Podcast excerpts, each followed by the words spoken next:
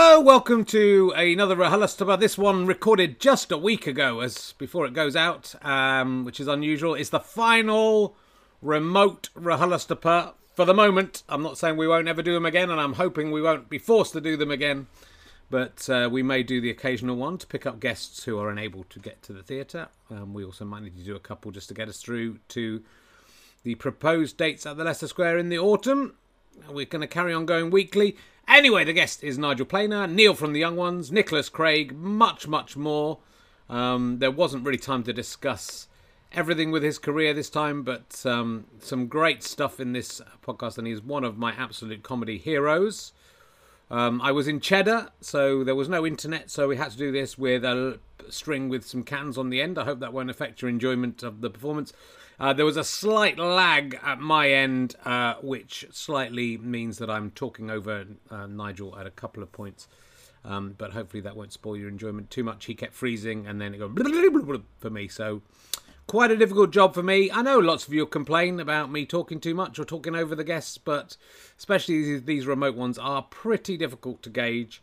Uh, when someone is about to speak, especially if they're frozen on your screen. So, you know, Think about that before you put your stupid comments in the YouTube session section, you mother friggers. Um, the rest of you are very nice, so thank you for your support. Uh, it's been lovely to do these remotely. It's even lovelier to do them live. There are still some RHLSTPs to come. We have got uh, next week No Such Thing as a Fish and Isy Suttie, the 14th of June at the Clapham Grand. Very excitingly, 5th of July, joining Robin Asquith from the Confessions film, which will be an amazing interview, I can promise you. We have the Chumps from the Off Menu podcast. So it might be worth booking pretty quickly for that one. If with a bit of luck, it won't be socially distanced and we can sell some more tickets. But what do you think is going to happen? Uh, but it's all social distance, it's all safe. We've had terrific fun uh, with the ones we've done. Thank you very much to the Clapham Grand for having us. Those will start up next week, uh, going out as podcasts. So do enjoy those. Do look out for the retro podcasts as well, coming out on Fridays this week. The second appearance of David Mitchell, which I feel is the superior of his two appearances, I, because I was a bit crap on the first one, I felt. Um, we may put the first one out at some point so you can judge for yourselves. Anyway, that's enough about me. richardherring.com slash gigs to find out about those Clapham Grand gigs.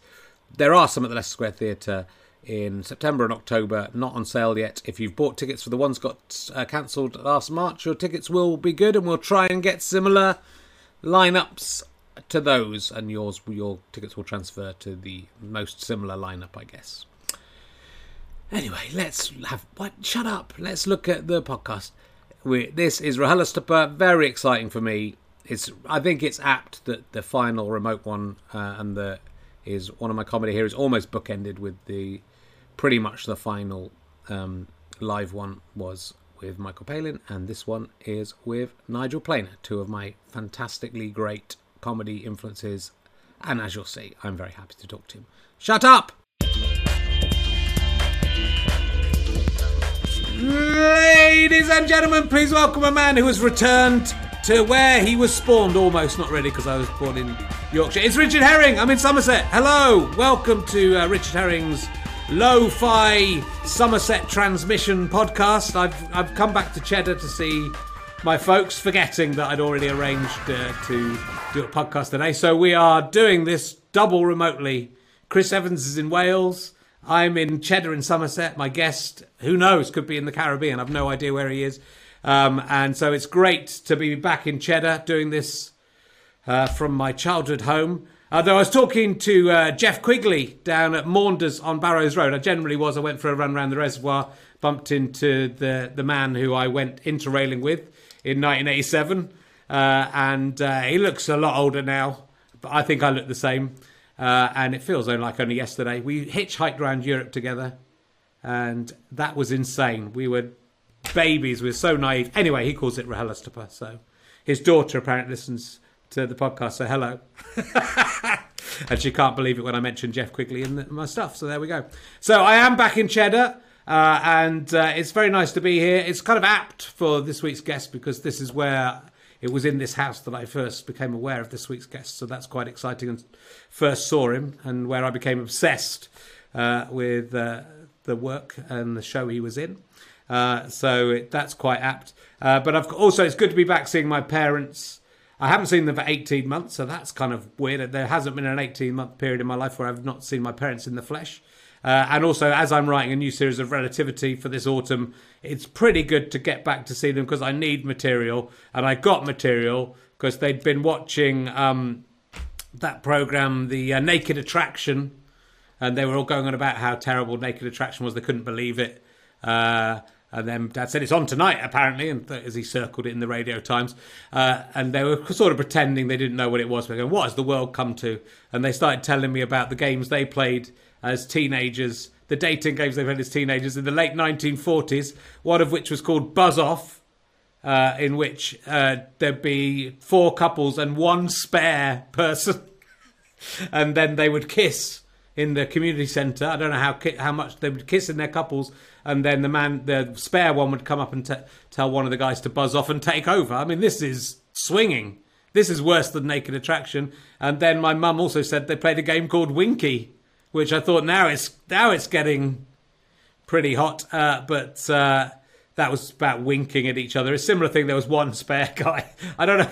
I don't know if the, everyone had to bring a spare guy or just there was one guy who didn't have a girlfriend, uh, and then they winked at each other. It was all. It was very sweet and casual. But apparently, my dad first managed to kiss my mum by saying they've been going out for a few weeks and they were walking together, and he said, "Shall we play Buzz Off?" Uh, but they were alone, so you know that just meant, "Shall we go and have a snog?" I've learned things I did not need to know about my parents. Um, uh, there, there was, she was, my mum told me a big story about my her grandma in Christchurch Priory, wanting to go up the tower. She wasn't allowed to go up the tower, but then she snuck in and went up the tower and got to the top of the tower, and then looked around. It was amazing. Went down and the door was locked. Then she went back up the tower. She prayed, and when she went down the tower, the door was open again, and she said that Jesus had opened the door for her. What I want to know is how did she know Jesus didn't lock the door in the first place? And B, you know, what's Jesus doing hanging around churches, locking and unlocking women up? Uh, that there's also a miracle at Christchurch Priory where a beam was cut too short when they were building it, and then when they went away overnight, they came back and the beam had magically was the right length and had been installed.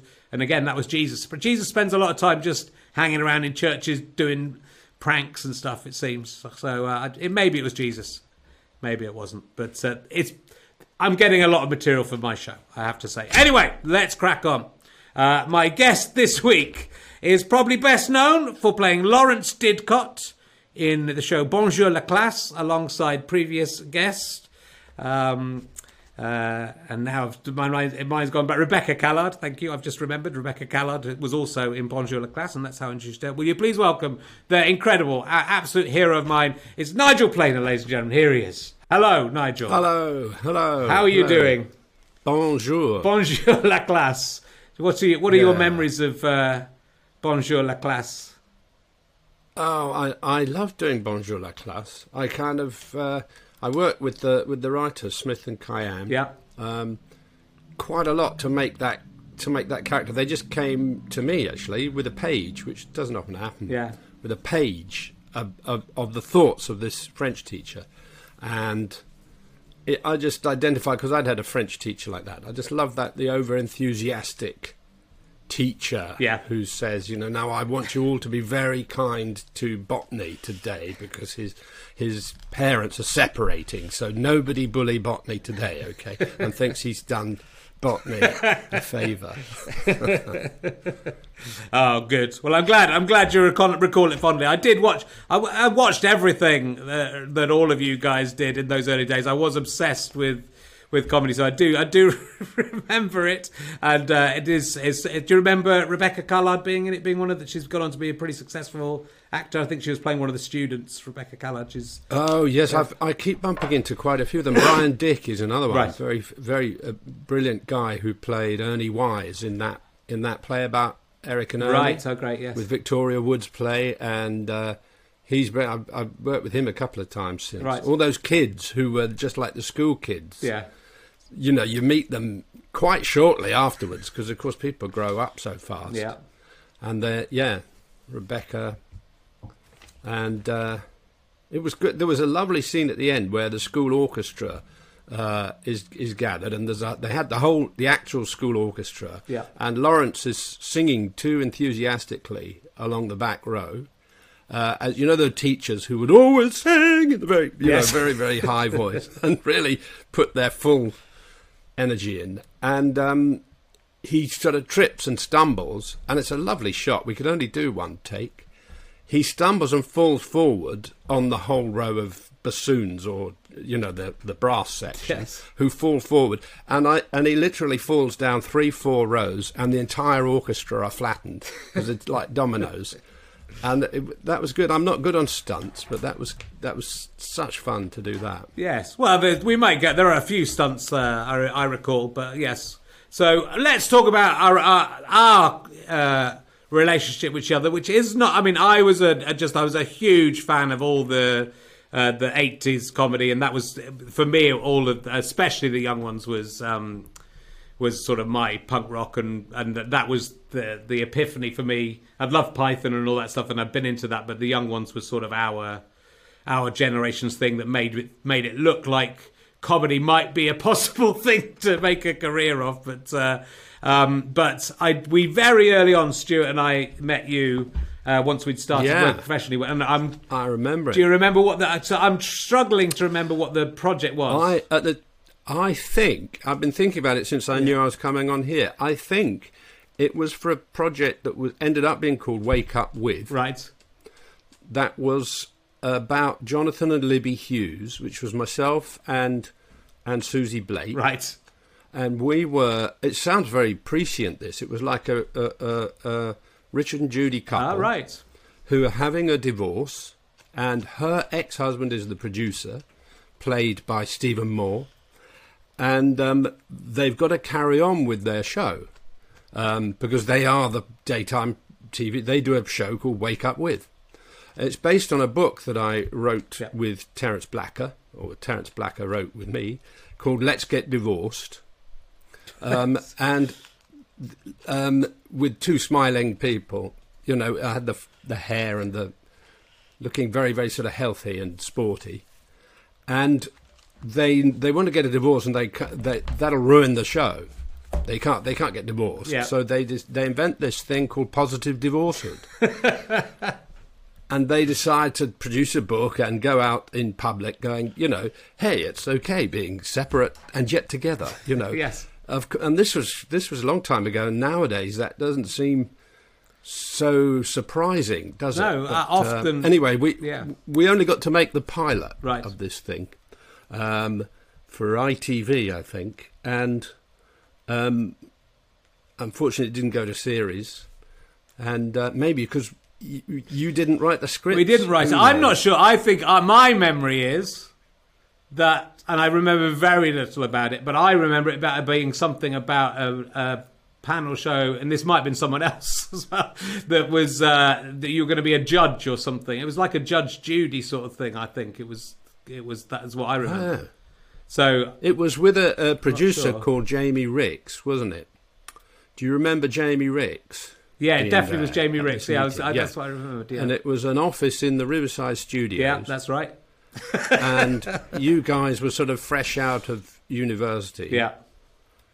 And I don't think you'd even done your sketch TV show. By No, we hadn't. It would have No. been. We probably probably had done on the hour and done, maybe done a bit of stuff On the hour, yeah. yeah. But uh, but yeah, so we were right. Maybe not even on the hour. I don't think Right, maybe we not. even in, uh, had done on the hour because that was. It was very early. We did like and a, on the hour was the radio version, wasn't yeah it? of, of the day That to was- day. Yeah, yeah. Yeah, yeah. No, you- you'd probably just done it on the hour. Yeah. Anyway, Jamie Rix was producer, and he. The reason I thought it was that "Let's Get Divorced" type thing um, was because he was the producer on that. Right. It might be that. I, I don't remember a judge thing. and then I Whatever thought, happened, um, it, looking it- at you we on, didn't. on we didn't work together. Wi- Wikipedia, um, I thought, oh, so they took that idea then and made a whole TV series out of it. That's what- what always happens uh, with with your what was it called, Richard Rich, and this, Judy? this morning, Rich, not Judy. Yeah, which it was. That was Yeah, that yeah. was just very much used. slightly different. Yeah, it was just using the format Yeah. of a morning show to do comedy. Really, it wasn't really uh, about uh, Richard and Judy themselves. Um, I had some great uh, teeth made to play this presenter guy. Uh, very sort of big, prominent front teeth, so that he could smile with a big tooth smile. And I had a, a, a sort of blow dried under wig, Right. And he'd wear kind of white suits and casual. Sounds good. Well, you know, again, but that would have been And- again pre. It's sort of like where Alan Partridge is. Not quite Alan Yeah, Partridge, but where the, his latest show is sort of headed into that. Pre Alan Partridge, Yeah. yeah. And and I I remember because at the time uh, I was um, very um, I was in the news a lot, and I you know I got I got recognised a lot in the street, and sometimes it was a hassle. Sure. and uh, and I could put on. Um, the, he was called Jonathan Hughes. This character, I just put on Jonathan Hughes' teeth and wig, and used to wander around in true kind of whoever is it, Brad Pitt style. Yeah. You know, I'd wander around looking like Richard Madeley, and it was. Uh, It was, it was again, it was a good adventure. It was a good fun to do. Oh, uh, that sounds incredible. I, I, I mean, I wish I'd been involved in it, and I wish it had gone to series because it sounds amazing. Uh, I then the other time that our lives crossed, I spent quite a lot of time uh, in one of your houses, uh, and because Oh, yes, I you- was you said, yeah, yeah. I was Well, tell me dating. about that. I was dating uh, someone who was trying to be a writer, and she and she started doing a writing partnership with your wife at the time. She was my girlfriend at the time and your wife Yeah. at the time. But I think uh, I think you were selling the house because maybe she wasn't going to be your wife for very much longer. Uh, but I, we, Right. I would go around there. and They were writing a sitcom together, and I'd go around and sometimes I was sort of script editing it, so I sort of went and helped a little bit. And then my girlfriend at the Ah, time was saying. Yes, "Oh, I you know know, you're looking for a house. is, This yeah. house is this house is on the market. You should buy this. You should buy this house." Was it a big house? It was a pretty big house. It was sort of a.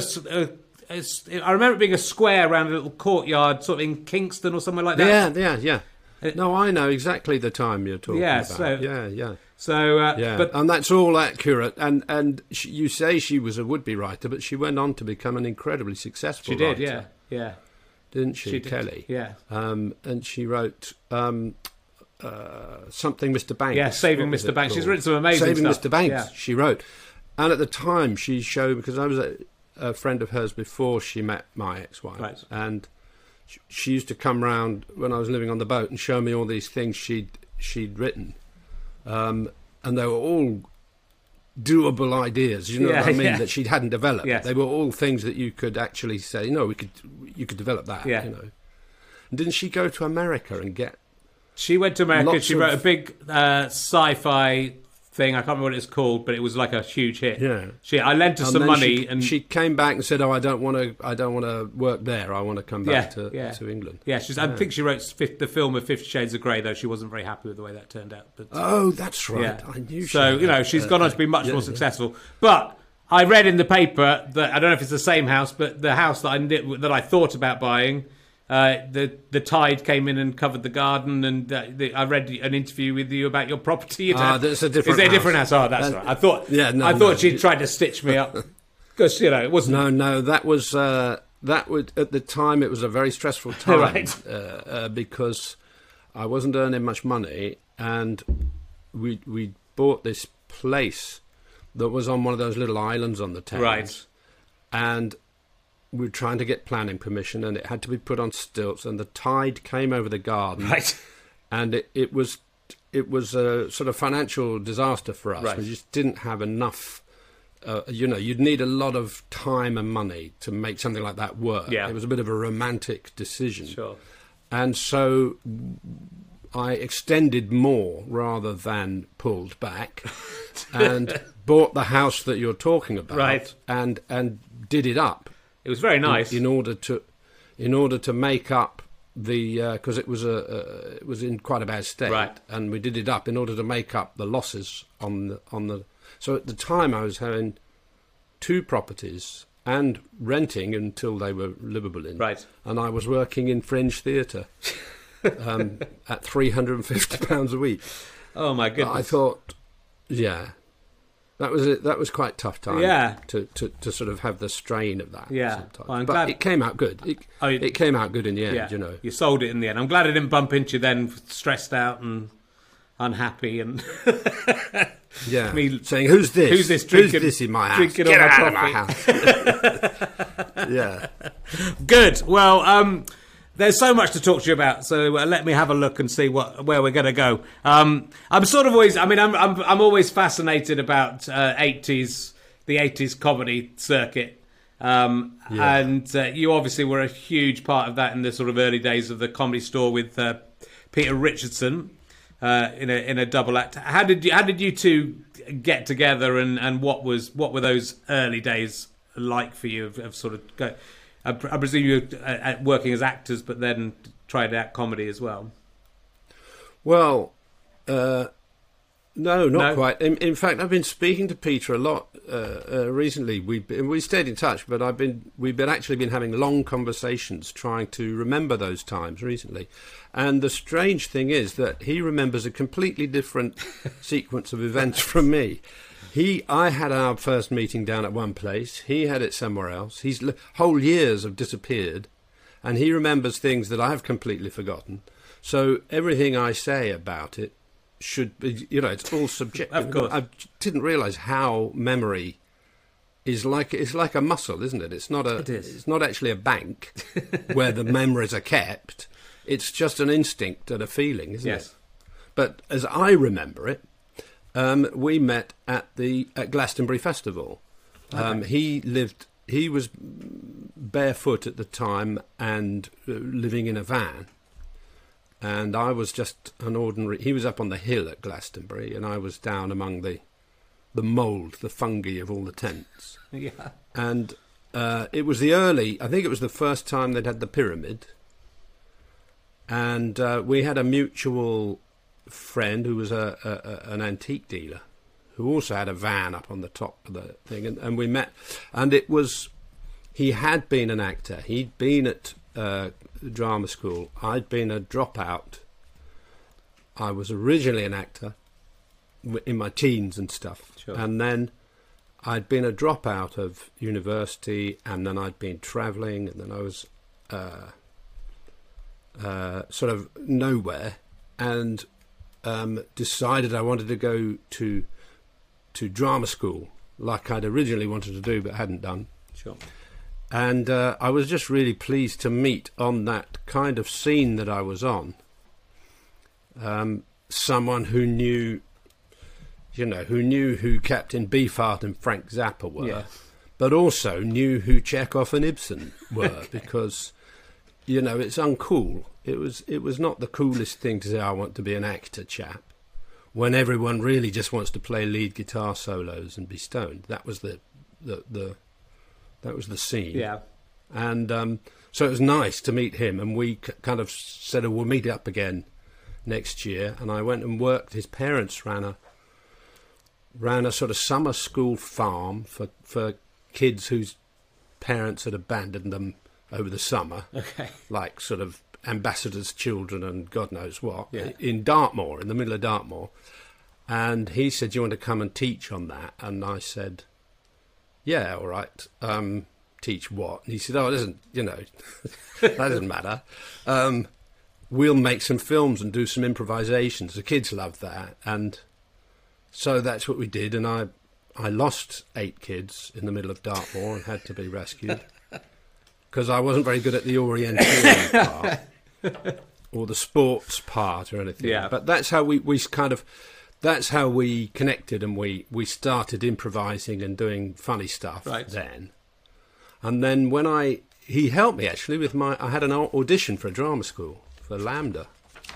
And I showed him my auditions because he was the only other kind of actor person I knew. I didn't know it was possible. And so I got a place in the drama school, and it turned out that he'd parked his new van, which was a big van with a drum kit in it, where he where he was now living, a big uh, Bedford lorry, outside this antique dealer guy's house, which happened just so happened to be just round the corner from my drama school. Right. So of an evening after college, I'd go into his van and we'd start. That's where Neil comes from, Right. and that's where all the characters we did, and that's where our act came from. Right. We we devised a show called Rank, Yeah. um, and with with Pete Richens, who turned into Pete's Peter's partner, Pete Richardson and Pete Richens Yeah. It's confusing, but at that part time we met Pete Richens, who also came to sort of write and direct our show Rank, which was about the Windsor Pop Festival. Right. Which the police, uh, you won't remember, it's probably before you were born because it's 19. When were you born? I was born in 1967, so I think it was after I was born, but Yeah, but you're about four, Yeah. I think. Or- yeah, something like that. And the police um, took the opportunity to sort of create a riot okay. and clear the, the thing out of Windsor Park. And that was the theme of our story. right. And my character from Fistful of Travellers Cheques, Paul, Yes. the, the Mandrax freak from that, it was is the sort of main linking character in that show, Okay. Rank. And he was looking for his daughter Julie, but then he kept falling asleep and smashing people's guitars and stumbling through the the festival. Yes. And on the main stage were all the acts, and Peter was uh, one of the presenters. He was also playing the chief of police, plotting to destroy us all. And uh, and he introduced Neil. That was the Neil. Neil was the one of the acts in that in that show. Right. And he reminded me the other day. He said, "Oh, you remember that time after we'd been rehearsing? We took over a, a whole house to rehearse and improvise in Ashburton, in Devon, hmm. and to make it soundproof, we moved all these straw bales up into the to the." Uh, you know, in, into the room so that we could have the band in because we had a, it was a rock show, you know, Yeah. and um, and so we got thrown out for the fire risk. so we had to go and rehearse in this little barn up in the middle of Dartmoor. But um, yeah, he said, "Do you remember? It was here in this. In we were in Ashburton, Right. which is where this place was. He, this was recently. He said, "Do "Don't you remember? The one thing you wanted to cut when we were rehearsing it was was Neil." Wow. because you thought that it was sort of just pathetic. It was a stupid act. and he thinks it's because the band stopped laughing. When I first did it, the joke is quite obvious, Yeah. you know. The, the joke of Neil saying, I'm going to do a couple of songs for you, and they're both pretty bad. So I'm going to do the worst one first, so the second one won't seem quite so bad. That that sort of routine. Yeah. And when you first do it in rehearsal, you know, the band all pissed themselves. And then after sort of three or four rehearsals, they stopped laughing. Yeah. So I lost confidence. And Peter said, okay, well, just give it one. Just give it that first gig and try it. And of course, um, that was the best thing. The audience loved this character, Neil. And so Neil was in. But Wow. we, I was really, kick, everything I was throwing It's sort of amazing. Yeah. It's amazing. actor Um, fits, you know. Uh, sorry, sorry. I'm, I've got a slight delay on the on the thing, so sorry for talking over you there.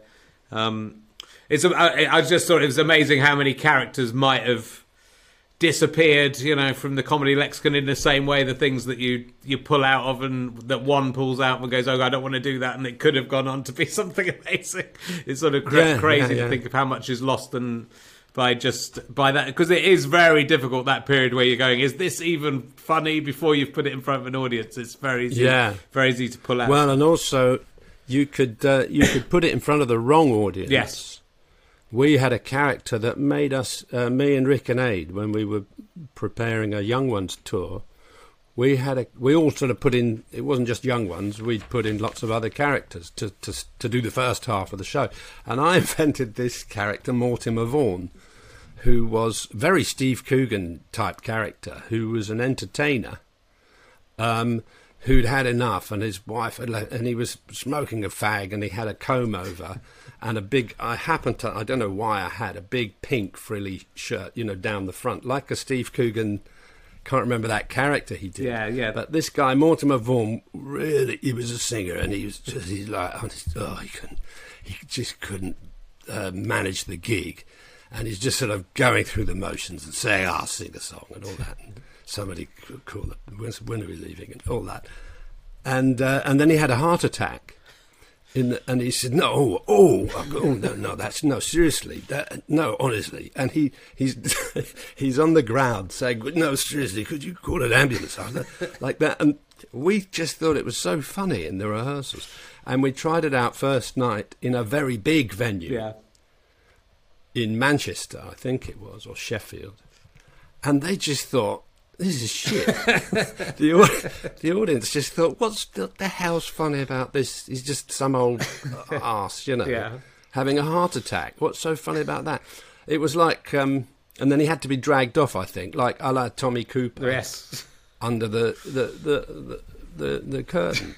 But it's one of those things where, I mean, we had three weeks of rehearsal where we thought we had an absolute winner with that one because we we were pissing ourselves, and that he only got one outing. But if he'd ever been maybe, if it had been a little pub theatre, and it could have been intimate, and they could have seen what he was going through, and he started. You know, saying it was all his wife's fault when he was dying, and you know he was down with his heart attack. He was, he was very. I thought he was funny, Yeah. but it was just the wrong audience to try him out on. Yes, yes. Well, it's it's interesting. There's a lot of there's just a lot of there's some there's a lot of luck and chance, and you know you've got to come up with the ideas. And Yeah. clearly, you guys were shooting out ideas at that point. You know, it's incredible to think you were making up within that show you're discussing that you were sort of you know creating things that would that would come to fruition in all those comic strip shows and and and obviously everything else that follows. It's it's wonderful when you have that that that level of uh, creativity. I think, isn't it? And it often happens when you're young and uh, you know just starting out that you just ideas are spilling out of you, which they clearly were then.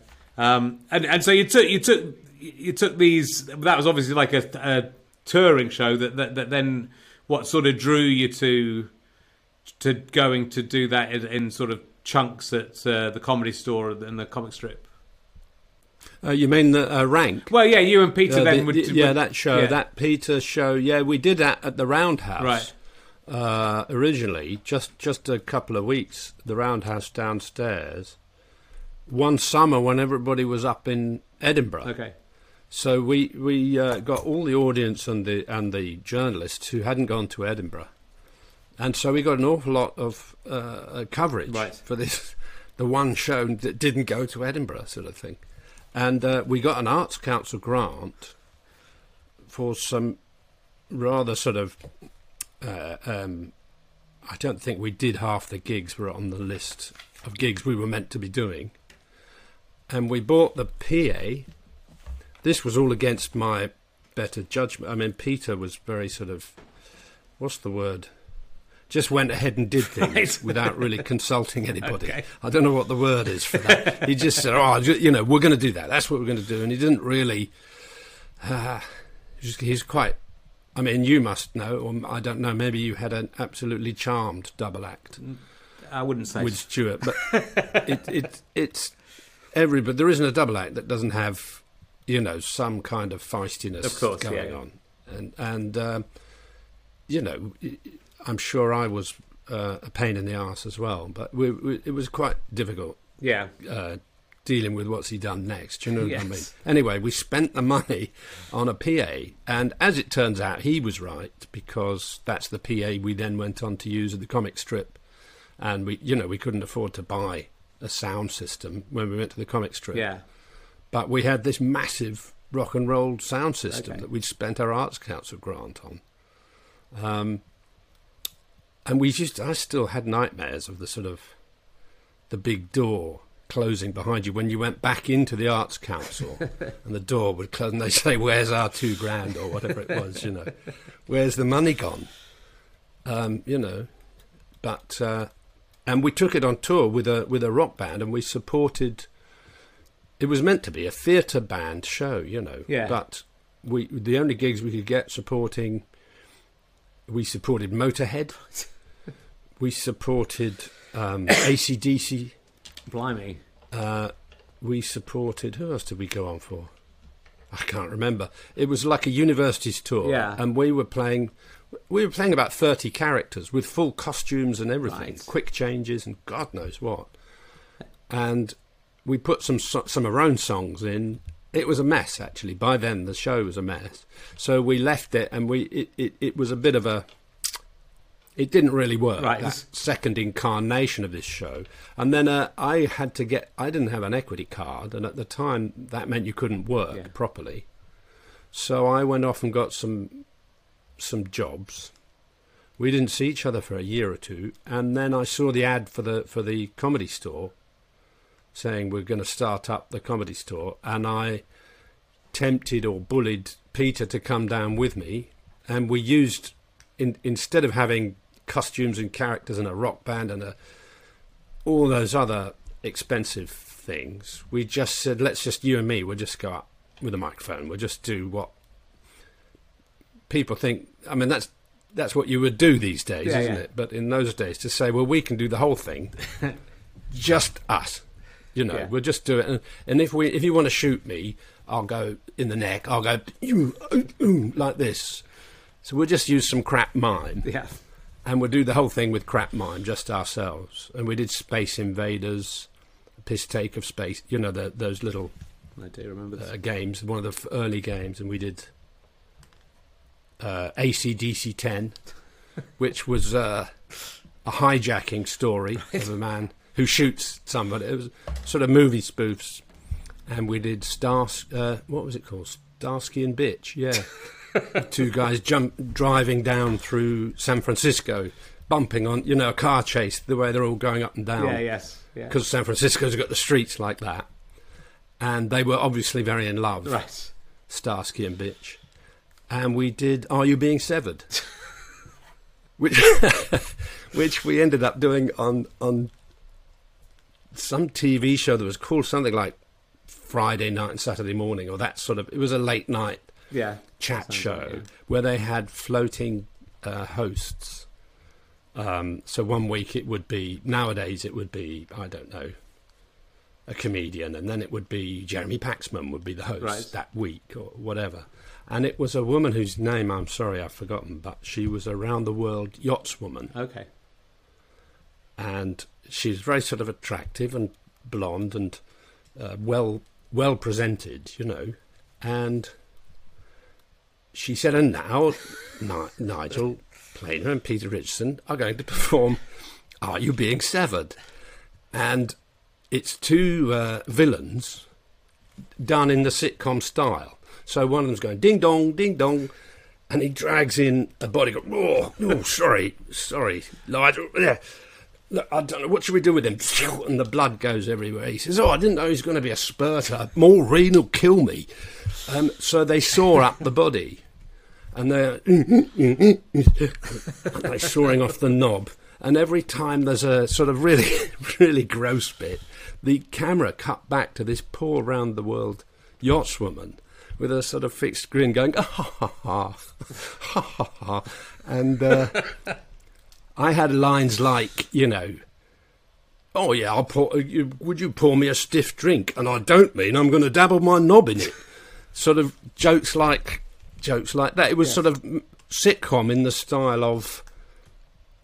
It, it, it was it was just Sopranos in the style of a sitcom, Yes. you know, and. Uh, this poor, I don't, can't remember her name, but we put her through. It was must have been hell for her sitting through that. But yes, so we had a sort of high energy crap mime double act Yes. called The Outer Limits. Yes. And and it, as it developed, we we started doing solo bits in it. So there was Neil's act, and then Peter did Ken the photographer, the disgusting um, fallopian tru- tube photographer and I'd play sort of page. He was a page. I played a song. I wrote a song called "Page Three Girls" to to play while he did all this. He was playing a horrible, horrible photographer Yeah. man. And um, oh, there's quite a lot of there were different things, and gradually, once it was at the comic strip, it became such a set show. It was no longer the and the, and, and the generation of material sort of gradually stopped, and it became that show Right. four times a week or what, or whatever it was. And did it, as you were doing this and as the comic strip was taking off and the comedy store was taking off, did you feel like you were at the centre of something that was, was going to be as big as it was? Because obviously, not everyone became huge TV stars, but uh, many, many of them did, and, and uh, many still had fantastic uh, stand-up careers, even if they didn't make the TV. Did it? Did it feel like something revolutionary was happening, and you were going yeah, places? it, it did. I mean, it, for Linda Sayle, Alexei's wife, always says, "Oh, you know that thing where there's always a party. That's that you think, oh, I wonder if it's better at that party. There's always a and when you're at a party, Yeah, yeah. you think, I wonder if there's any better than you know, grass is always greener. Sure. And she said the brilliant thing about that period is we were at the party. Yeah. You know, we were at the right party. So it did have that feeling, but I didn't know anything about the power of television. I just thought I'm at the party I always wanted to be at. This is, you know, this is the stuff I want. This is it. I'm, I'm there where I wanted to be, but I didn't realise that when something goes out on, te- you know, the, the the implications of that. Yeah. And the publicity, which is what everyone asks about, like, oh, did you know how powerful it was going to be, or how important, or all of that? And I was completely unaware of that It was. I mean, because it's a surprise, isn't Yeah. it? If some, you know, if what you like turns out to be what everyone else likes, then that that was surprising. Not used to that. Yeah, but I, you know, with the young ones, I just remember. I mean, so few TV shows came along that were aimed at what felt like, you know, a teen. I was a teenager at the time, but you know, there'd been not that I got news, but that had been that had probably been four or five years before. You know, it had been several years before, and you're waiting and waiting, and I knew this thing was coming. And I knew about uh, I'd, what I, I was. I was a big fan of Kevin Turvey's by this stage, you know. So I knew that Rik Mayall was in it, and I knew, and you know, I knew, I knew a, a bit about the about the rest of you from what I'd seen by you know finding those shows. But it, there was a real excitement about it before it even began. So you know, it was it was sort of it, it felt like everything came together. The stars aligned for that show, in that it was. And so many people of my generation, so many comedians of my generation, that was the that was sort of the moment for them where they where that kind of went bang. This is this is our thing. We like Monty Python, but this is our thing, and this is you know, Yeah, and this yeah. feels possible. You know, it just I think that's that. It just made everything seem possible. The thing that I wanted to ask you about the young ones, and I've never really quite got to the bottom of it, is that clearly the Mike character was was written for Peter Richardson. It seemed to me, and yeah, and yeah, he didn't end up playing it, and that was with the greatest respect to Christopher, Christopher Ryan, but that was for me the the the, the character that in the young ones, even as a fourteen year old, I was thinking there's that there's something that doesn't quite work about it. Um, why did was it was it was it his decision? Was it Peter's decision not to? It was a. Oh, it's a. It's yes. It's quite convoluted story. It's it's to try and sort of uh, uh, uh, shrink it down a bit. Um, Peter was like the the saw himself as the custodian of the group. He created this group. He'd taken us from the comedy store to the comic strip. Yeah, And from his point of view, um, this was his group. It was a cult. He was the leader. That's Right. That was that was what was going on in his mind. of course, Paul Jackson, producer, had been down and seen us at the comedy store, not not necessarily at the comic strip, and there were a lot of TV people coming, and there were a lot of TV shows. There was even one called Book 'em and Risk It, which is a horrible. Imagine signing up, saying, "Yes, I'll do that. Book 'em and risk it." Yeah, That- that's terrible. Yeah. Anyway, there were, there were lots of people trying to to get a slice of this new stand-up explosion, Yeah. this new comedy explosion onto television, um, and we did a show called Boom Boom Out Go the Lights, um, which was Paul Jackson. Um, and Peter and I had been to see him. I uh, heard tell of him, and we, we he gave us an interview. And when it came to do the show, he he didn't want to book Adrian, and he didn't want to book Peter. Right. He he wanted to split the double acts Right. up in the way the BBC does.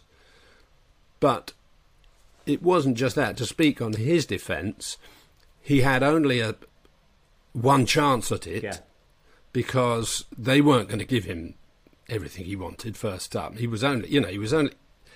He said, he said, oh, "I'll do you two shows," and one of them was I can't remember what was a more digestible normal BBC show. Yeah. And the other one, I want to try these new comics from Soho, from the from the comedy store. They weren't going to let it spread all over the place. No. So he felt he had to take the sort of the peak moments and cut them together.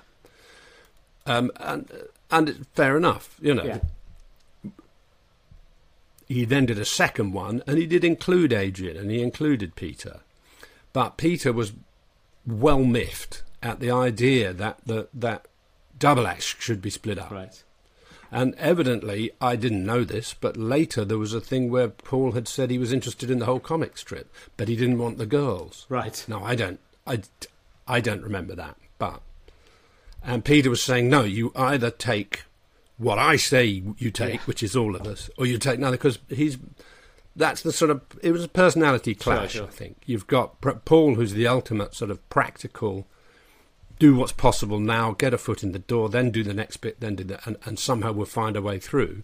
And Peter, who's got this attitude of, unless I can have 100% the integrity the way I see it, Yeah. I'm not doing it. Sure. And those two, uh, I get caught between the two, and and I um, I'm very lucky because I get to do both. Yeah. You, you know what I mean? I get I get to I get the goodies from both of those Yeah. because I'm I'm sort of sympathetic to both sides of that argument. But um, and anyway, sort of there was a falling out between Paul and Peter. That's that's really. I mean, I'm, I can. I'm just going back over what I've said now. Is anybody going to be offended by what I just said? well, it's tough. I mean, that, that's how I I, know, but it's sort of, anyway. it, you know, I, I sort of assumed, yeah, I sort of assumed it was something along those. I, I uh, Paul was uh, very influential in getting um, our- our second lot of uh, TV shows going. So I've got, you know, I've got a lot of respect for Paul, but I also do love uh, what Peter's done. So I, I can see, I can, I can, Yeah. I kind of felt that might be it. Was that? Was it? Did it put a strain between you two though that you ended up doing it and he didn't? Yeah. it? So it was. It was Yeah, it did, which is why it's so good. Yeah. Recently, we've been having these long conversations, kind of memoir type conversations, and we've been through all this material, and you know we've stayed very, cl- you know, very warm Yeah. and close. But it did at the time put a put a, a, a, a wedge between us, sure. um, and I always felt I was. Ah, I suppose that's another matter. Yeah. But it it did. I mean, and Peter was well miffed, and but he he now also sees that if he had played that part, he wouldn't have been happy. He wouldn't have been good at it. It wouldn't have suited him. He did. He likes making films. Yeah. He likes doing two or three takes, getting it right. He likes the artifice and the and the you know the control that you had, the, the artistry Yes. in a film, and the idea of just cutting something together to get the joke done. Yes. Uh, Peter would would have just he would have freaked out, and then putting a live audience while you're trying to cut it, which is what, of course, a live sitcom is. Yeah. You've got an audience, and the camera, the visions are mixers trying to get all the different cameras, and Peter would have just had a meltdown doing it. Yeah, like that's that. interesting. And that's interesting because I can, you know, I can completely see him doing it, and I- and I think, and and hitting the right, it, you know, it it did work, and I, but it, but as it was, of course. Um, but I think that's interesting that possibly and I hadn't considered that that possibly the wrong personality type in there could have blown the whole thing apart as well. You know, and a very Well, strong personality in that part could have actually destroyed the. the yeah, show. I mean that's we, we we a lot of other people were considered, um, and I think actually we got lucky with Chris Ryan. Hmm. I think poor poor guy. He gets people like this podcast going, oh yeah, well he was the wrong guy, wasn't he, for this major job that that he's done. He's an incredibly funny man. Um, he was the one making us all laugh. Sure. He's he's he's very very funny, and if you think what a what a, a, a thing to be thrown. Oh, here's this part. We've all been working together Yeah. for sort of five years now, and we know each other's ways, and we've all written each other's parts and know each other's jokes, and we're all kind of really thick with each other. Do you fancy coming and being the other one who hasn't really been quite written properly yet? do you want to, you know, what do you what do you, do you fancy that? And um, I I personally think if he hadn't done it the way he did it, yeah. I, I think we, we would have lost a lot. I think if we'd had another wild and crazy guy, Sure. I don't think it would have been as good. I think he's actually the anchor for the whole thing. Yeah, uh, I- you know, it's it's rather like if you watch M- Morecambe and Wise, you laugh at Morecambe, Morecambe, Morecambe. But if you look at the same routine again and just block Morecambe out and look at what Ernie Wise is doing, Yeah. he's a genius of of suggestion. Yeah. It's what he it's what's in his eyes and where he looks, and then he looks over there, and then it's just he's he's just willing it forward. Yeah. And I I see Chris like that. Is he's he's just kind of making sure that we can all be as funny as we are. I think I do think he's he sort of saved the day really. Sure, I can, I can, I completely see what you're saying, and I, and you know, it does. That's very interesting. I think just like as a as a fan of, the the comic strip and all that you guys have done together, I guess there's just as a fan of it, and you know, as a comedian now, I know how annoying this stuff is as well, and I know how annoying fans are when they go, "Well, I didn't like that one as much as this one." Um, so I understand all, I understand both perspectives of it. But uh, yeah, I think that's. I think maybe what what jarred was that the the, the the the other three of you, you know, that he probably was just trying to find his place in it as much as anything. But you're right. I think it did it did work for the for the character. And why would a cool guy hang around with those? It's the sort of Fonz question, is it? Why is the Yeah. Fonz hanging around with all those idiots in Milwaukee? Why why was Mike? If someone had done that and and made it even cooler in a in a in, in any sort of way. In a real cool yeah, way. It Yeah, would have, been- it yeah, would have been yeah. wrong as well. So yeah. Man, it's such a good series. I wanted the thing I wanted to talk to you about, and I don't want to talk about the young ones too much because there's so much else to talk about. Um, Paul Putner, who was in a lot of my stuff, uh, was wrote a very Oh, nice yeah, piece yeah. about uh, going to see the Bambi episode, uh, and then Nick Re- Yeah, which was lovely. And Nick Revell, he was in the audience of it. Uh, Nick Revell, um, the comedian, then tweeted and said that after that performance, you and he had gone for a curry and been attacked by some guys. Do you, do you remember that? It's- Yeah, I certainly do. It wasn't. Um, well, this is memory again. You see, it was a Greek, not a curry. Okay. That's very important. It's very important, yeah, because it was right by the the uh, BBC studio. It was at Shepherd's Bush, Yeah. and um, it was uh, my stepson was with us too. Right. It wasn't just me and Nick, and some guys came up and uh, drunk, and they later said at the court case that they thought we were other somebody else, Right. or something. But then that made it okay to come and punch me in the face Right. and headbutt me and, Oh, and uh, you know, uh, generally beat us up. And Nick, Nick ran over the road and phoned the police, which was a sensible thing to do. Because in those days you didn't have mobiles, you had to go to the phone box. And I managed to, my stepson, I said, look, run the other way. And but it, it, it, could have got nastier. There were three guys. One of them was very big, and they had um, uniforms on Okay. of a secure, a very well-known security company. Okay. Which, uh, when we reported to the police, that little fact got obliterated from the report. Okay. Strangely, Right. I don't know why or what was going on there, Hmm. but they were uniformed employees of a very famous security company. Right. Fucking, excuse me. Yeah. Anyway, um, we were rescued by Dave Barton, who was the special effects guy. He's now sadly uh, died, but he was a, a Scotsman, a very, very, um, you know, one of those people who's very highly energized and everything's going to be, everything's got to be uh, sort of at, uh, in in second gear, driven at forty miles an hour in second. You know, Yeah. he's always on, and he he was a great bloke, and he saw he was from Glasgow, and he saw over the road. He was coming to the Greek too, and he vaulted over the middle uh, thing in the road, Yeah. jumped over, and came and headbutted the guy and floored him. Right. By which time the police arrived and arrested Dave Barton. so it was a good evening, yeah. And then Paul Jackson arrived, making sure everything was emollient as usual. You know, he was he was in charge. Yeah. It was he did well, and um, uh, we were in the back of a police van Wow. because we were then all taken back to the station. And um, in the police van, they were all going, oh, heavy to me, and quoting from the young ones. That's how I remember it. Now, Bambi, that means Bambi must have been in the second series, was it? Yes, it was. I that would was- completely ruin my story if if Bambi was in the first series because it hadn't been out. Yeah, I'm sure it was. it's- if it's in the second series, yeah, Bambi's in the second. I'm sure it was. It was. I mean, it's sort of the classic episode. It's it's uh, you know, Yeah. out of all of them, there's so much great stuff in that one.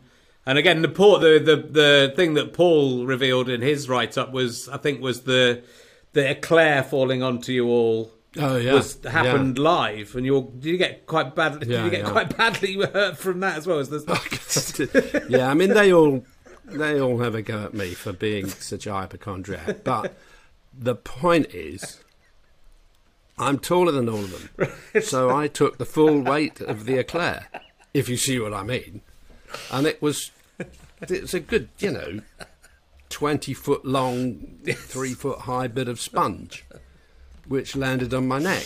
Yeah. Yeah. So you had that, and you thought, well, that's my bad luck for the day out, and then you walked out and were headbutted by a man in the streets, Yes. and then had your Yeah. catchphrase thrown at you. Um, Yes.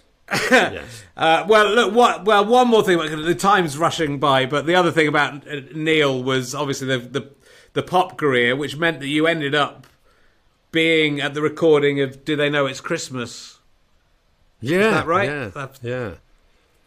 I got Yeah. a call from from Sir Bob, who wasn't Sir Bob at the time, was he? No, No. um, saying, "Come along, we're going to do this thing," and I um, I didn't want. It seemed to me I was quite purist about these things, and it, it, it seemed I was quite well informed on on third world uh, matters Yeah. because of my I, did that was what I'd studied at university, even though I dropped Right. out. Um, and it seemed to me that being coming along in a comedy character it somehow it wasn't. I I'm, I always found that in the in comic relief in later days as well. That you know that was fun, wasn't it? And now let's look at some. Now let's look at some poor children with flies on their eyes. Yeah. You know, it, I always found it slight, slightly jarring.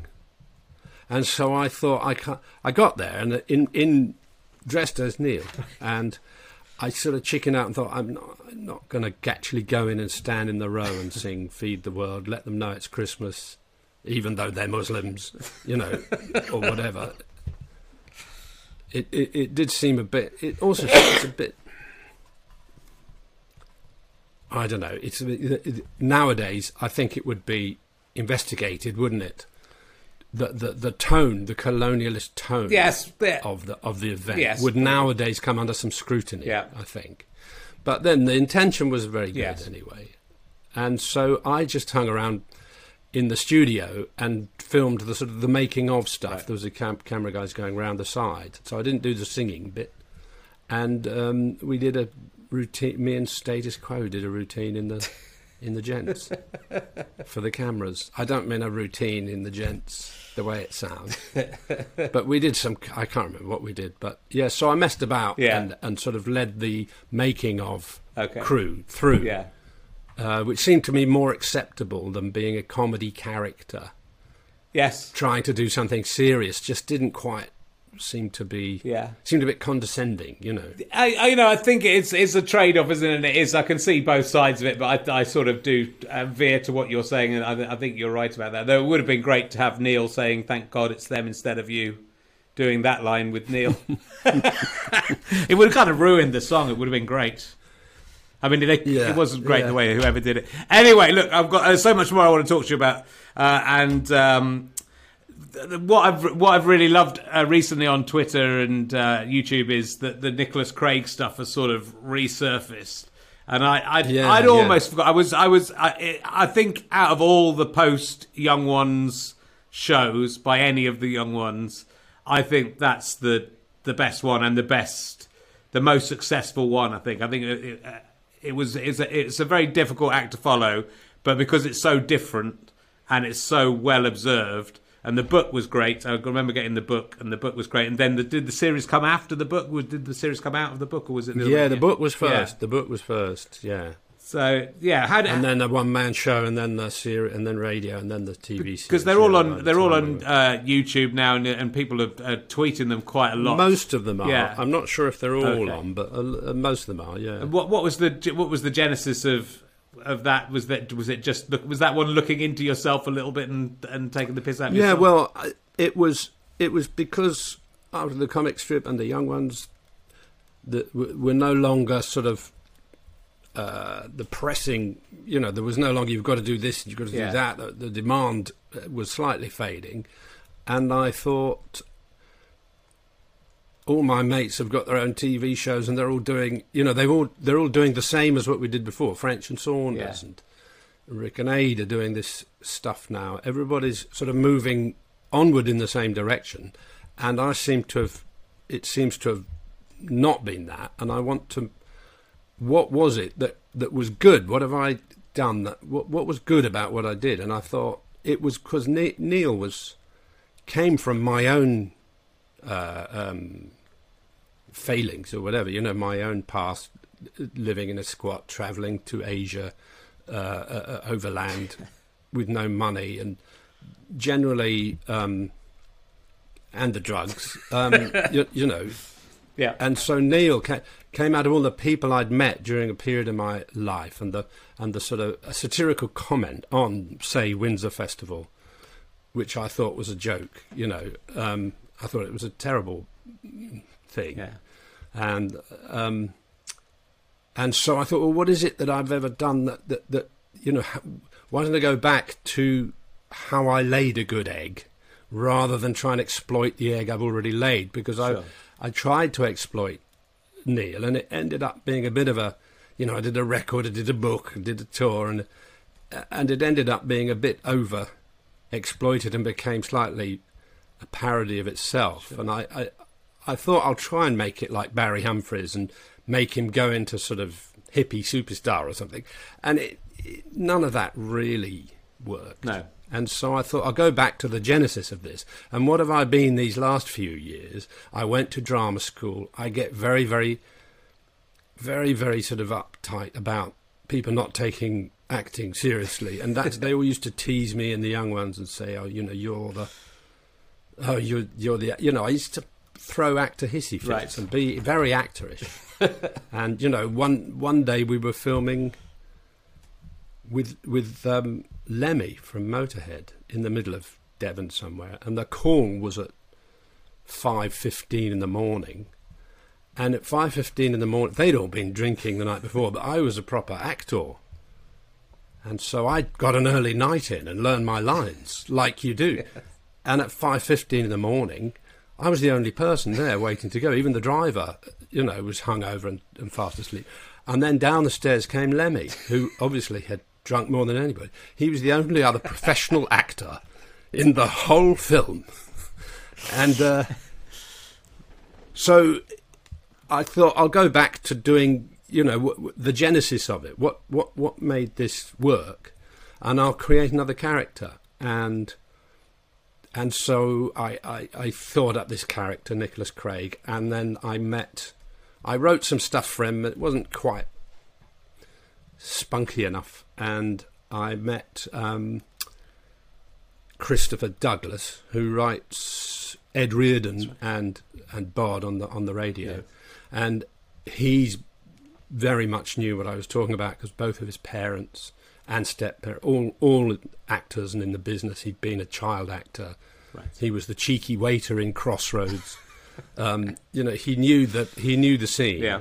and has a very very sharp vicious, you might say, wit. You know, he's he's really cruel. Yeah. The the more cruel stuff comes, you know, he's he's very very acute. And um, so we teamed up and and wrote the book. And he gradually it became more of a a performance thing for me. Originally, I wasn't sure I was even going to be the performer right. of it. We were just one, and then as I became the performer of it, he became the writer and director of it, and we shared the creativity. But, but so, um, and we ended up doing those TV things. Yeah. Again, God knows how they allowed us to do that. We had to do them rather like the young ones. We had to do them through a different department. Right. Young ones had to be done through Variety. That's why we had the bands because of the budget. Yes. We couldn't get into into the comedy department. And with Nicholas Craig, we had to do it through news and features because it was real from the Late Show, um, the late Alan Yentob's Late Show, where they did cultural Yeah. comment, and uh, he he first appeared doing a a sort of so cultural comment, I think, about the Wogan show, Right. and we wrote that first sort of piss take of of how to behave on a Wogan show. Right. Um, if you get asked, you know, you have to say, for me. I think that so for me, and you show all the extracts of all the actors who've said for me Yes. on on Wogan, and um, and from that, with the same producer Caroline Wright, we sort of developed it into this these TV series. Yeah. It's well, I think it's you know it probably stands up better than you know. It's very hard for comedy to work tw- twenty or thirty years later. I think anyway, you know, and and uh, the young ones is still worth uh, watching, but it's but it's you know it doesn't have the same excitement. But I think the the the Nicholas Craig stuff it just feels just as fresh as it, it that could easily have been made Oh, that's brilliant! you know, it's lovely, but it's lovely Thank stuff. It's, Yeah. it's, I don't know, maybe it's, maybe it's, maybe it's a, a, bit in for for people in the business, possibly. But I don't. I think, Yeah. I, you know, but I don't think it is because you bro- broaden out. I think people are more literate now. Yeah, they? they They're are. more screen literate Yeah. with it and everything. and I think just the we made a decision not, you know, to be as in as we could because we thought whenever if we do like a Harry Enfield um, spoof of an actor, he'll have to say "darling" a lot, and he'll be and it, let's just do it exactly how we feel the people we actually know. Let's do it for real and. And you know, it it might not sell as many tickets, Yeah. sort of thing, but at least we've done this thing that's that's kind of authentic. yeah, no, it's, it, You know, it that- is really is. authentic. It's you know, it's the lovely way. Always, you know, this false modesty of not wanting to take over the, Oh the yeah. games.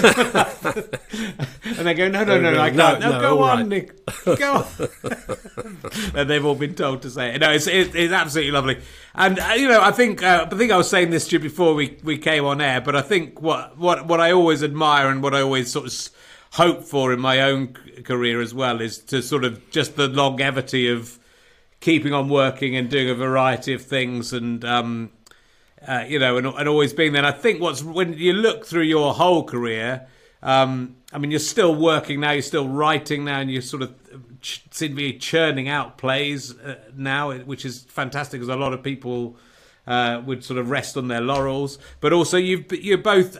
You know, you've worked with you were worked in the show, uh, films like Yellowbeard, where you're wor- working with uh, some of the Pythons, and and but you've also worked with the the next generation uh, along a lot. You've been in a lot of um, sitcoms. I mean, you're in Brazil as well, of course, which is absolutely fantastic. Um, Carry on Columbus as well, but you know, can't have everything. which is not so absolutely fantastic. Really. but still exciting to be in the carry on. You're still you're in that genre, but you you've managed to you know to to find a place uh, throughout all of this career and, and still be kind of hit you know hitting the marks and, and coming up with stuff and and and appearing alongside you know the the stars of today as well, which is you know isn't true of everyone. well, that's that's brilliant to say. I found a place that I don't, I don't, I don't feel that. No. But now you've said it, I probably will. That's just fantastic. It's very, it's a, it's incredible. You know, I think often with this, with doing this podcast, I'll have people on, and either they're newish and I haven't, I haven't seen everything they've done, or they've been going for a long, long time, and you, you, you're not necessarily aware of everything. But when you, when you look at someone's career and go, oh my goodness, you know, and I think some people do just coast, or they, they give up, or, or the career gives up on them. And I think with you, it's you know you're always. I mean, you've moved into musicals. Uh, you've. Uh, uh, I mean, you were always doing. I know you'd understudied uh, David Essex in uh, Evita, so you were always that was always there. Um, but um, but also like uh, playing parts in that, other people's sitcoms. You're in Death in Paradise, which is my kind of guilty pleasure obsession that I. It is a guilty Yeah. pleasure, that isn't it? It's- that was I really enjoyed doing Yeah, that one too. Well, I keep on mentioning. I did a Father Brown as well. Oh, yes. that's another uh, that's another guilty pleasure. Play, it's nice to play. I like it when I get offered kind of seedy characters Yes. to do, and those are both really untrustworthy, seedy, seedy kind of old school types. Yeah. You know what I mean? Yeah. And Um, and you've that been. was, that was fun. I mean, uh, there's there's so much I, we, I want to try and get in. I'll try and get some of it in, but um, you've been working with Ade Edmondson again. So you did uh, Vulcan Yeah. Seven. Yeah, Vulcan. We wrote a play. Yeah. We took it on tour, um, and we've now done a rewrite, and it's now called. We've changed the title. Right. It's now called "Is Heading Straight Towards Us." Okay. um, and it it it worked just the day before the lockdown last year. Oh. We did a reading. We realised we're a bit too old to play those two main characters now, Okay. and also the two of us acting together made it a bit um, young onesy. The audience expectation Sure. was that there'd be a lot of shouting and farting and things. So we got some proper actors in to play the parts for this reading Okay. um, to see if we could get it on in the West End, and we nearly we were talking about it, and then the lockdown happened. So I don't know. I hope that gets picked up again. It's called. It's heading straight towards us. We had um, Tony Gardner Oh, great. um, and Samuel West. Oh, I love both. Samuel West was playing my part, Right. and Tony Gardner was playing Adrian's Oh, part. but I mean, they're no longer our parts. They're what we they're what we wrote Sure. and performed. But um, and it worked. It worked really well with with two proper actors being being you know just being hideous to each other. Sure. Whereas with us two, there was a slight tendency to just start shouting at each other because that's that's what we sort of fell back on. You know what I mean? But um, it's I think it's really funny. It's two guys and their runner caught in a in a caravan on the side of a volcano, who are stuck there while they're filming the seventh in the series of Vulcan films. They're actors and they knew each other, and there's a lot of history between them that's very unpleasant. and and they get stuck there, and the set moved up and up as the avalanche, you know, as the volcano, and at the, the the end we were literally on a set like that, crawling up the set. Um, it's very funny, and it's really quite touching at the end as well, in a proper sort of bromance way. Yes. Great. It's it's it's a lovely play that. And then I've got a tour. Good, Am so I we'll allowed to plug something. Yes, please do. Hopefully that yeah, my plug for the day because I'm just astonished that it's happening. Um, after you know, as you say, I've written a lot of things, and basically everything came to a halt Yes. uh, over a year ago, just all stopped. Um, but then out of the blue, something called the Northern Theatre of Comedy, Northern Comedy Theatre. This guy, um, I, I, I got to in, put in touch with him and sent him a script that everyone rejected, like three years ago, something like that. It never, it was, it was a farce. It's a just a comedy thing. Yeah. And everybody said, "No, you can't do that for this reason or that reason or whatever." And I, ha- I have worked on it since, so I've I have improved it. Sure. Anyway, he he said, "Oh, I'll do that." Um, it's called All Above Board, Okay. and he casts it with local actors in Liverpool, and he's he puts it on tour, and it's going to Coventry and all through July, August, September. Oh, fantastic. It's an actual an actual gig. I can't believe it. You know, after a year of total despondency, the the play that actually is first off the off the marks is is the one you'd given up on. Oh, that's You true. know, I thought, oh, no, you know, nobody want that because they told me they didn't. You know, and but this guy's seen how it's funny, and, and the moment someone believes in it, I've gone back and written a draft that actually is pretty funny now. I reckon. I reckon it's it's now sort of in better shape because he said, "No, that's funny. Don't change that bit." You know, because he gave me the the courage. Yeah. You know, because you, you need to have somebody believing in it, don't you? You do, and it's so good to hear that, you know, because again, as a writer, and you know, it's the it's, people are ma- there are people who can get everything they write made, but most writers are writing and writing and writing, and and ninety percent of what they're doing will never, you know, really see the light of day. So it's, Do you think it's as bad as that? Yeah, it is. I think it probably is. Well, it hmm. is for me. so, so it is gives for me, As I'm getting yeah. older, I'm thinking, oh, that'll never happen. But you know, it, just to even hear that, you go, oh, well, maybe someday someone will. go- Maybe there's hope. Yeah. It just takes one person. It is really interesting. You know, it's interesting you mentioning Paul Jackson because Paul Jackson, a couple of times in my career, has just stepped in and gone, "Oh no, you've got to have Richard Herring or you've got to have Lee and Herring," and and it, we weren't going to be going anywhere. It just takes that one person to go. Well, you know, what do you think? You know, with that the whole. Return to us for the BBC was Paul Jackson saying, "No, you've got to have Lee and Herring. What are you talking about?" And then he did the same for me on ITV and got my thing on I, the last thing I did on ITV. Oh, really? So Yeah. you know, it's when you've Yeah. got somebody in your corner who'll who'll stand up for you. It's it's such an amazing thing to to get. But you know, it it is. It's all it's Rare. It's, it's rare, and it's but it's keeping on pushing on, and that's you know, but I th- and and it's reinventing and and not just you know. I think that's what's interesting because I think you could still have you could have just thought I, I'm gonna. I'm going to push Neil until it's really, you know, in the ground, and and I think you know you, you I'm- stepped away. You really? Uh, I think you. I, I think. think I I think you would have. did, I think you could. You could bring it back now, and people. Well, no, Oh, I I'm think. not sure. I think you could have done more with it, and I think. Pe- I think you could bring it back, but I think it's much more interesting to carry on. I was interested to, to hear that he was Neil's uh, like a massive hit in Catalonia, which I did not. Which I yeah, didn't yeah. Incredible. I had to I, uh, on the street in Barcelona. I get recognised Right. um, as Neil, but not from my voice because, of course, I was dubbed by this guy um, who who does it in a completely different way. So if I want people to laugh in, in at Neil, I have to go, "Oh, tios." I have to talk in this completely different cartoony voice. Potsirus malaria muscan moris like that. Mal karma, mal karma. It's um, it's ridiculous. But I, I went out there and did a did a one man show, and they, you know, which was semi in Catalan. I learnt some bits of Right. Catalan, but then I'm not Eddie Izzard. I can't do shows in nine languages.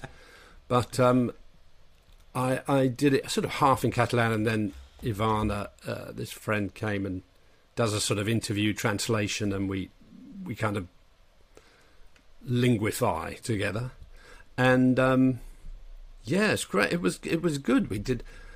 And a, another play I'd written is is really big still in Barcelona now, called El Sostre. It's um, on the ceiling, which again didn't do that well in this country. Uh, did quite well, and it went on radio. yeah. Um, it was, did okay, but not you know. But in Barcelona, the people are thinking it's great. It's a two-hander, and people just love it. It's about the Sistine Chapel. So, but again, the uh, my my getting high on thinking this is great. I can relive my youth walking around the streets of Barcelona. That's kind of died a bit now. What with the with the lockdown, It has. but it did go to go to my head a bit. I must admit. And so, do you do you like being read? Because it it felt like you know from stuff I've read and heard you talking about it, it felt like that level of success that you had with the young ones became, uh, you know, uh, not only being beaten up in the street, which wasn't directly to begin with to do with that, but uh, but being recognised and having people shouting catchphrases at you was something that's that maybe annoyed you. But uh, do you do you sort of miss it, or are you are you, are you glad that uh, that it's that it's moved on from that? Um, it, there's a level at which it was really uncomfortable, Sure. um, and there's people who grab your elbow and won't let you. You're going somewhere, they'll grab your elbow and say, "Oi, come here, come here." He's this is it's him, you know, and you that's really intimidating, Yeah. and I, I I don't like that. Um, but it, I don't know. I've got so used to it. It, it, you know, there's been, there's actually been more of my life with that than there has without that. Sure. Which is, you know, when you get older, you think, God, this is the most of my life's been like that. So I've got nothing to compare it with anymore now. Sure. Um, it can get, it can get un, un, uncomfortable, but not. I mean, it's quite nice now. I remember thinking, hey, I'm in a supermarket. It's great. I can actually get round a supermarket. And I don't know how people I mean, maybe some people really do enjoy that constant reminder Yeah. Of their job, of their work, uh, uh, and it's I don't really enjoy that constant reminder. I like it when people have seen something obscure, like I really like. If you'd come up on the, to me on the street and said, "Oh, that Nicholas Craig, do you know that really stands the test of time. Yeah. That's really good. That is well done."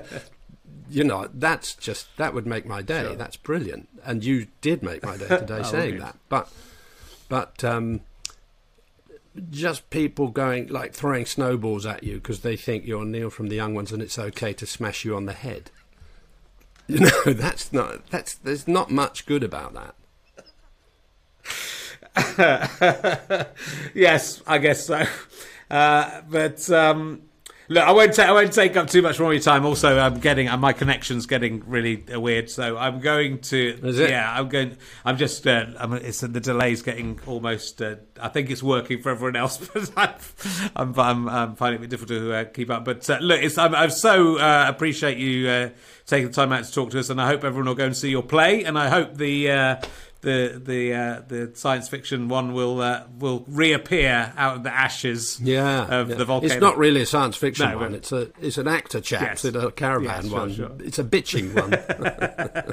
but uh, it's so lovely to talk to you, and, uh, and uh, honestly, um, uh, you know, all all the stuff you've done has been. I, I, I hope you appreciate uh, how much. Uh, the, the influence of everything you and, and, and obviously the whole of the comic strip did uh, has had on on a on a generation of comedians. I think you know, and I think talking to you, you realise again, there's a lot of things that even in the stuff you've talked about that presage what was to come with with lots of other things. So it's it's um, you know, I'd like to thank you for that personally, and thank you for all that. Sitting here in Oh, Cheddar, where I had all the young ones on tapes, which I'd written on the VHS. VHS tapes, Yeah. and they just played Yeah. them and played them and played them. So it's uh, it's uh, absolutely fantastic to uh, talk to you, uh, and uh, thank you for coming on the show. Uh, next Well, week. Uh, I'm back in the theatre for the people at home listening at home, and uh, I'll be talking to Geoff Norcott. I've already recorded it, so it's confusing for me. Uh, but we're back in the theatre. This is the last remote one for a little while, but we might pick up the occasional one just for fun. But for now, ladies and gentlemen, give it up for the amazing Nigel Planer. Thank you very much. Hooray, See you next you. week, everyone. Thank you. Goodbye. Goodbye. Thank you. All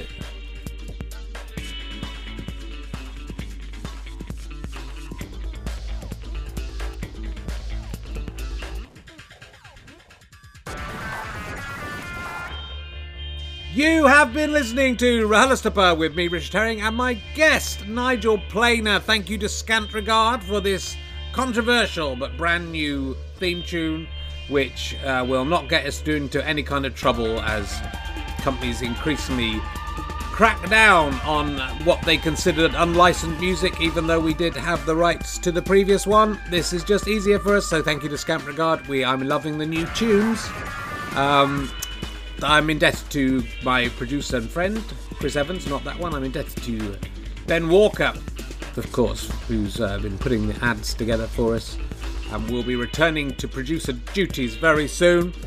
Um, and I also would like to thank everyone at ACAST, British Comedy Guide, etc., uh, and my mum and dad for this one genuinely for uh, allowing me to broadcast from their home um, when I should have been spending some time with them. Sorry for that. I've messed up uh, when I when this one was going to be and forgot I was going to cheddar.